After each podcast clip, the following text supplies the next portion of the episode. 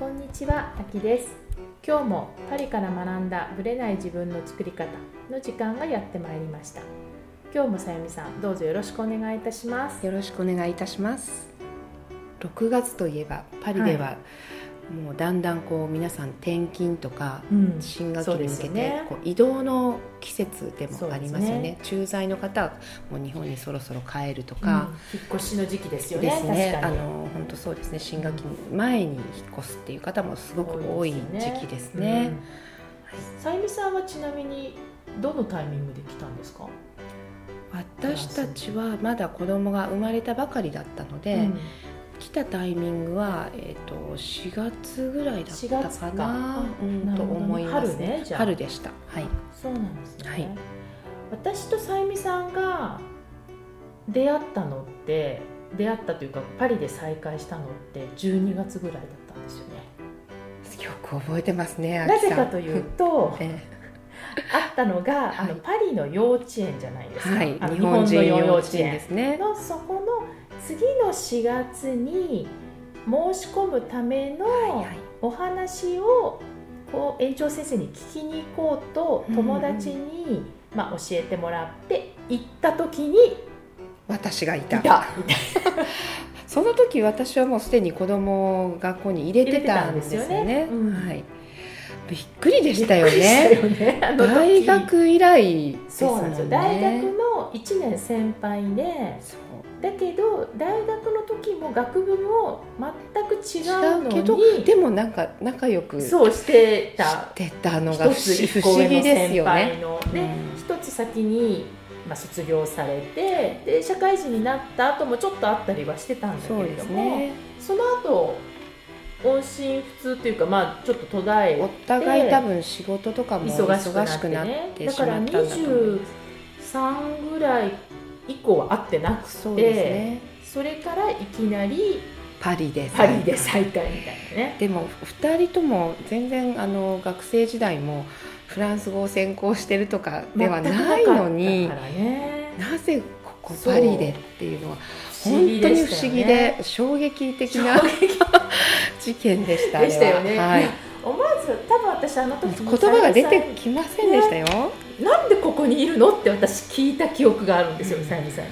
お互い お互い固まってしまいましたそうフねランスにいるっていう発想が全くなかったからだって何のフランスとの関わりもないからね。ない2人でしたよね。そう、いさゆみさんは英語を喋ってたから、うん英語圏とご縁がある仕事もしてたししてましたね。うん、だからそういう意味では英語圏の人と結婚してると思ってたしうんまさかまフさかです。ランス人みたいな。私もどうして どうしてここにいるんだろうって思いますけど、はい、でもそういうねがね。出会いというものは本当にどこでもなんかあの想像できないものがありまして私この前のスペイン旅行ではいはい。なんとあのご近所にお住まいの日本人ファミリーとうん。全くうん全くあの何もお話ししてないんですけれども、偶然ホテルでうん。スペインのホテルで一緒でした。ご一緒でした。そういう出会いもありましたそしれは日本語が入ってきてたまたまあ日本人のファミリーだっていうのが分かったんですか？あのうちの子供が「ママなんか日本語話してる人たちがいるよ」とかっていうのでえ私がちょっとあの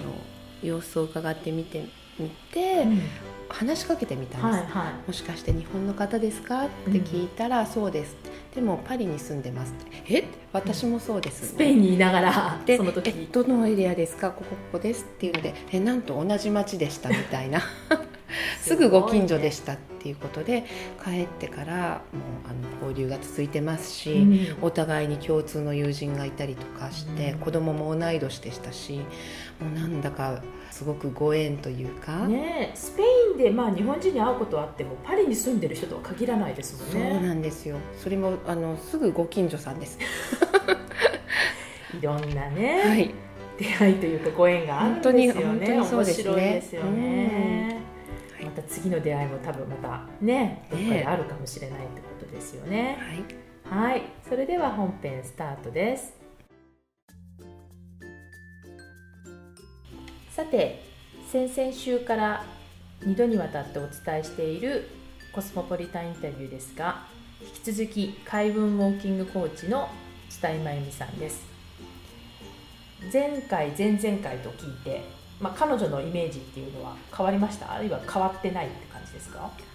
そうですね。お会いした感じからは変わってないですけれども、うんでもなるすごくこうご自分でこうなんていうの考えすぎないとか、うん感じる体で感じるっていうことをすごくあのお話しされてたので、えあの私もそれを実践してみようかなという気分になりました。ね。もっと大事なこともっとね感じることを大事にしてみようかなと、そうですね、はい。それは非常にマインド的にも大切なところですよね、はい。はい、で今回3回目で最後なんですけども、えーまあ、パリの女性とニューヨークの女性っていうその2つの女性の違いについての話になったので、はい、あの結構面白いので。面白そうですはい、ね、ぜひ聞いてみてください。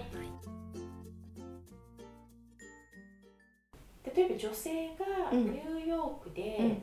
まあ、仕事を持ちながら、うん。あるいは、まあ、家族を持ちながら、うん。生きていく時に、うん。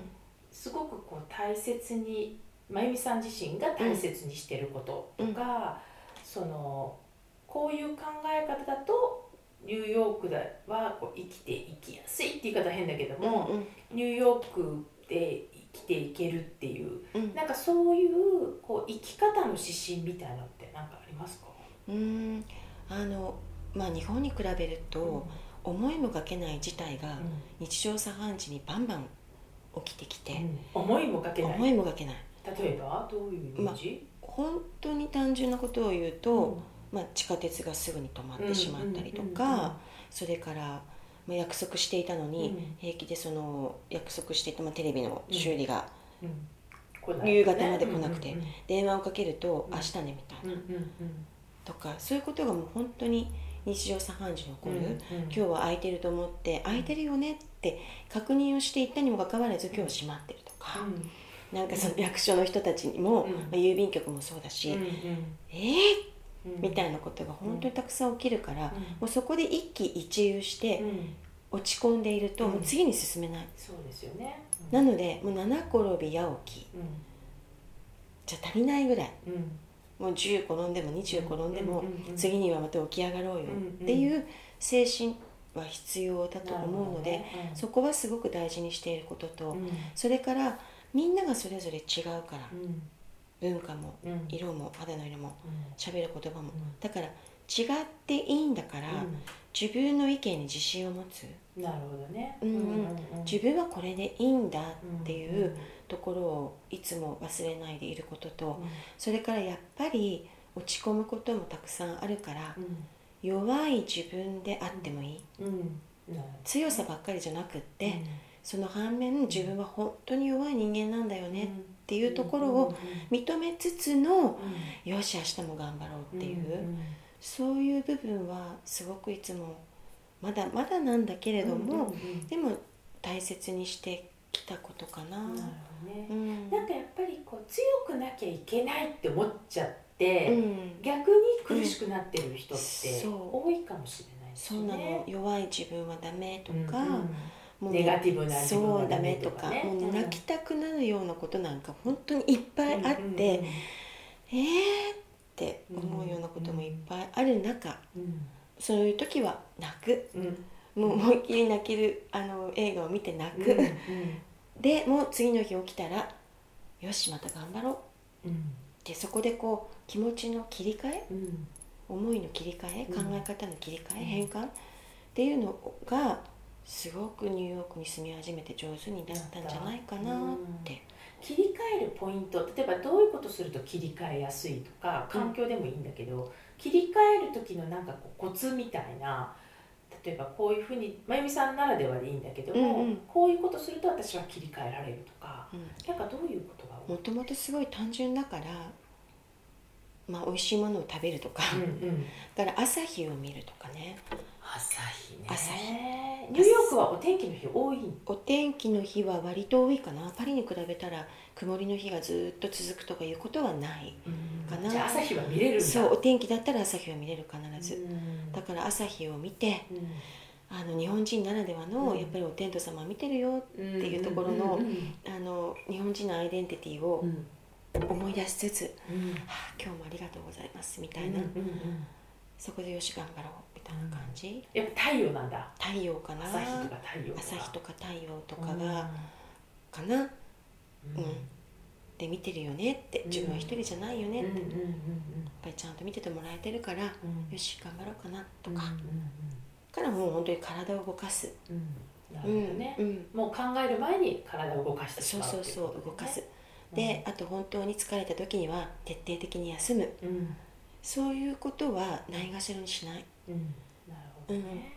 楽しむなら徹底的に楽しむ、うんうんうん。うんだらだら楽しんだり。うん。だらだら疲れを取るとかじゃなくて、うん徹底的に休んで徹底的に楽しんだら、うん。よし頑張ろうとか、うん。メリハリがあメリハリ、メリハリをうん。つけることかな、でお日さ太陽の力を借りてうんうんそう太陽の光を浴びてうん。体を動かして美味しいものを食べて。でお友達と笑って。うん。うん。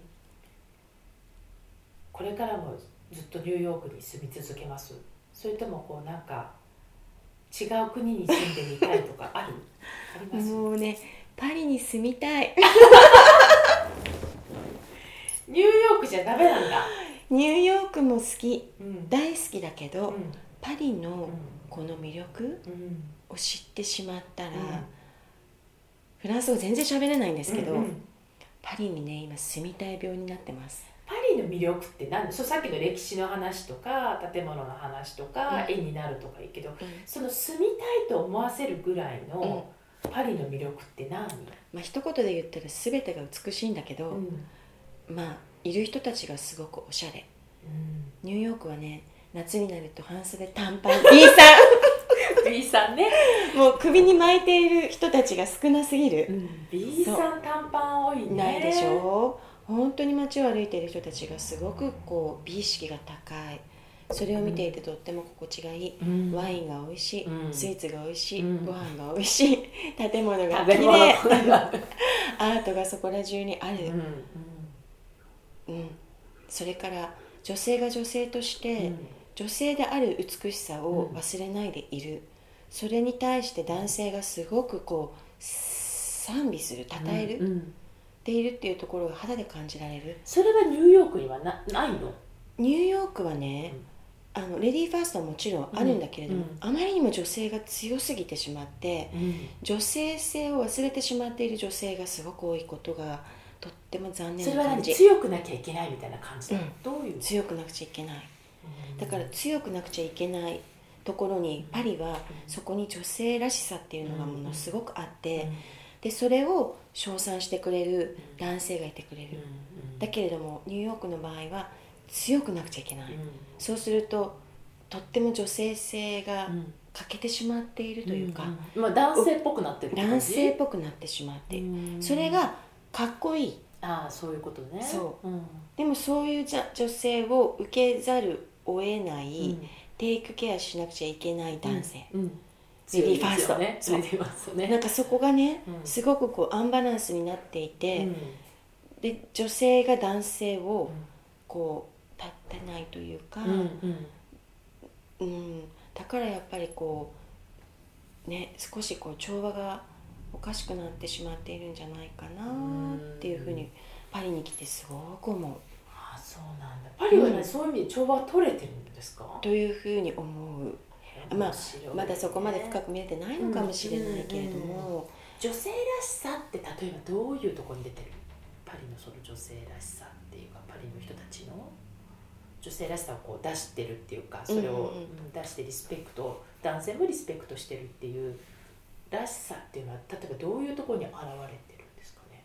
どうなんだろうすごくナチュラルなんだよね、うん。メイクをすごくしているわけじゃないけど、うん。真っ赤なルージュだけをつけて、それでお洋服はとってもカジュアルなんだけど、うんでもなんかこう適当にあるものを着てるではなく、うん。そこに自分のうん。こだわりがあるというか、なるほどね。あるかもね。確かに。うんでやっぱりこう男性の視線うん。をいつも気にしている、いい意味でね、うんうんうんいい意味で気にしている女性がすごく多い感じがする、ヨークかないの？その男性いい意味でのあの男性の。露出が多い。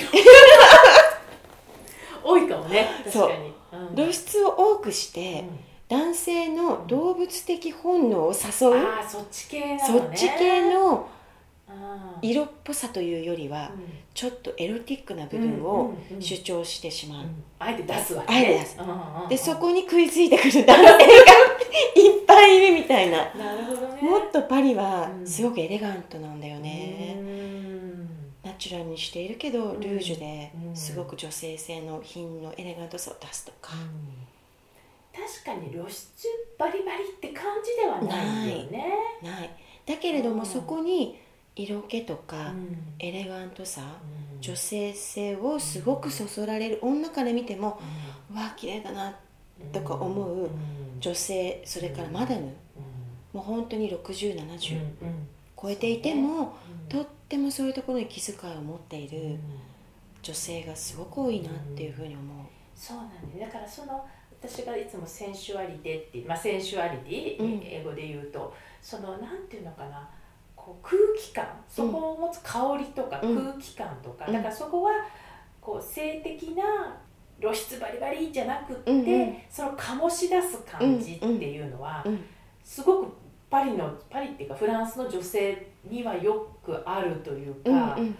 すごくこうみんな持ってるその年齢関係なく、ある部分だなっていうのは私もすごく感じる。うん、私もすごく感じるだから決して誰一人としてみんな同じ格好はしてないし、何かその今日着ているファッションの中にも、うん。自分のこだわりがどこかにあることがすごくこう感じられるそれが香りとか、うん。からその人の持ってる考え方とかうん。思いだったりのが、うん。それがこう香りとして、まあこう感じられる魅力として出てるからうんうんだからアキさんだったら、うんアキ perfume みたいな感じね、うんうんうんもう香水ができちゃって、ね、香水ができちゃってるわけ。うんうんうんであのアキ perfume ってとってもいい香りよねっていう,、オリジナルのオね香リジナルなの。だ誰一人としてその同じような香りではない、なるほどね。それが決してすごく主張うん。主張だけではない、うんうんエレガントな香りとなって、主張の国だからねアメリカそうアはねメリカは、うんとにかく主張なわけ。そうするともう胸バン開けて主張してくるわけね。主張してくるわけ。あー。でそういう主張にうん。こう食らいついてくる、うん。まあセクシうん。ーというか、うん。まあ、そこを評価してくれる男性は。いいし、うん。決して主張してもそこを受け入れてくれる男性本当に受け入れてるかわからない、うん。男の人たちもヘロヘロなのかもわからない。でもそのヘロヘロさ加減を見せちゃいけないうん。男性でそういう部分で性的な部分でもこう主張があってうんでも自分の意見も主張する。うんでもそれが果たして本当の女性の主張なのか。うんでそこでまあいい風になってるように見せているような社会的なこう男性と女性のあり方があるからそれはそれで私もすごく好きだけどパリに来ると本当にそれとなんかこう全く違った部分の魅力が感じられるからなんかねホッとするのね。あそうなんだ。あ無理してない無理してない感じがす自る然体な感じね。で本当に美しいものだったり本当に素敵だなって思うことに男性がうん。女性に声をかけたりするでしょ、うんするんだよね。嘘がないそこに。嘘がないね。本音だからね。本音だから。本音で本音でそう勝負本音で勝負だから。うん確かに。そこはもう本当に自分の醸し出している香りに共感してくれる異性がいるってことは、うん自己価値を上げるよね。あげるよね。確かにそれは上がる。子供がいてもうん。結婚していてでもも。年は関係なく。年も本当関係ない。そう。自分が培ってきたものにうん。称賛してくれる異性がいるってことは、うん。うん。うん。ものすごい自己価値が上がる。上がるね。うん。自己肯定感につながるね。本当につながる。うん。じゃあ進みますか次は。すみますか。まずはフランス語を勉強しつうん。つ、まあでもなんとかなっちゃう。まあもちろんフランス語できた方がきっともっとコミュニケーション取れるし、うん。もっとフランスとカルチャーに入っていけると思うけど、うんでもまず環境を置いてみる。旅行でそれぐらい感じられるってことは、うん。きっと住んだらまた違ったうん。視点がうん。あるかもしれないですよね。どんどん掘り下げたい。パリを、うん。パリを。ねニューヨークに住んだ人が掘り下げていくっていうのはまた面白いかもしれないですうね。んね。そうね。私はほら日本から行って、まあ、ロンドンにちょっといたからその比較でしかわからないけど、うん。どっちかっていうと日本とパリの比較がメインになっちゃうけど、うんうんうん。日本とニューヨークにいた人がうんまたそのパリを見るっていうのはまたちょっと違った感覚かもしうれないんですよね。本当にそうかもしれない、うん、じゃあ次は住んだ時にうん。また、話 をわかり聞かました。せていただきたいと思います。ありがとうございました。はい、ありがとうございましたいかがでしたか？今日のすごくあのー興味深いお話でした、うん。ニューヨークの女性、えーパリの女性。はい。あと、まあ、男性もそれにちょっと絡めつつ、はい。違いがなんとなく私も勉強になりました、はい。そのアメリカとまあフランスの違いっていうのもあるけど、うん。まあ、そこに多分日本人として見ているっていうところもだから日本との違いもね俯瞰的にちょっと。そう見てるからっていうのもあると思うけど私たちなんかやっぱパリに住んでるから、うん。やっぱ外から見たパリっていうのはえ。日本からの視点でしかわからないところが結構多かったんだけど、うん。やっぱ別の国に住んでる人から見た視点っていうのは、うん、面白いというかですね。うん。えあの私もニューヨーク関連の仕事をしてたので、うん。よく出張でニューヨークは行ってたんですけど、は確かに女性の自分の見せ方の違いが全然パリとニューヨークでは違います、と例えば？思います。もっとやっぱりニューヨークの女性をパリの女性に比較すると、もっと中性的な感じがするし、もっと自分をできるっていう感じに見せる、うんうん見せたいっうんうん。ていう感じがすごく強い印象があるんです。でもパリに来てパリの女性見てるともっと自分は自分、とっても、あの無理がない。先ほども真由美さんもおっしゃってたみたいに、なんかもっとナチュラルな感じ。は自分以上にこう見せようとかっていう無理感があんまりない感いじがね、うんしたんですよ。うんなるほどね、ほらニューヨークといえばもうセックスシティじゃないですか。はい、あのドラマはパリじゃ作れないよね多分。うん、ああいう感じの女性たちってあんまりいないですよね。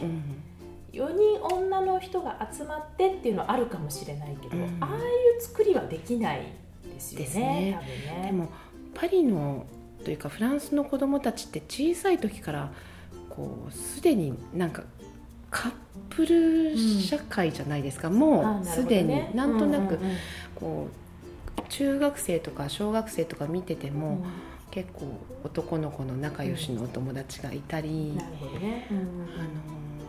のもっと一斉の目を常うにん。意識してうん。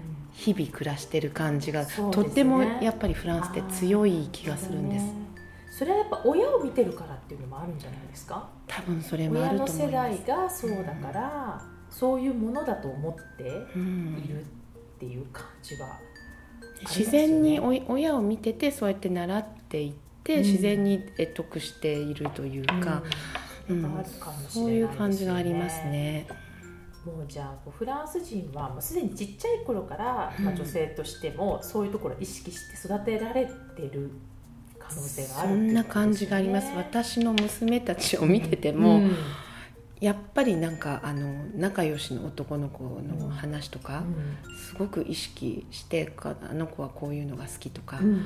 すで、に男男の子の好みうん。うん小学生にしてそういう話してますからね。なるほどね、うんただ好きとかの話じゃないんだね、あのやっぱりどう見られるかっていうのを、なんていうのかなフランス人の DNA じゃないですけどもう入ってるんですかね。なんかそういうものを常に意識してる感じがしますフランスの女の子たちというのは。ねやっぱりうちオーラ男なので、はい。あんまりまだこう小学生ってそんな感じじゃないけど、うん。やっぱ女の子の方ってすごくこう早いしうん。なんていうのかなそういう意味では早熟な部分がもうすでにだって幼稚園生ぐらいからあるもんね。そうですね。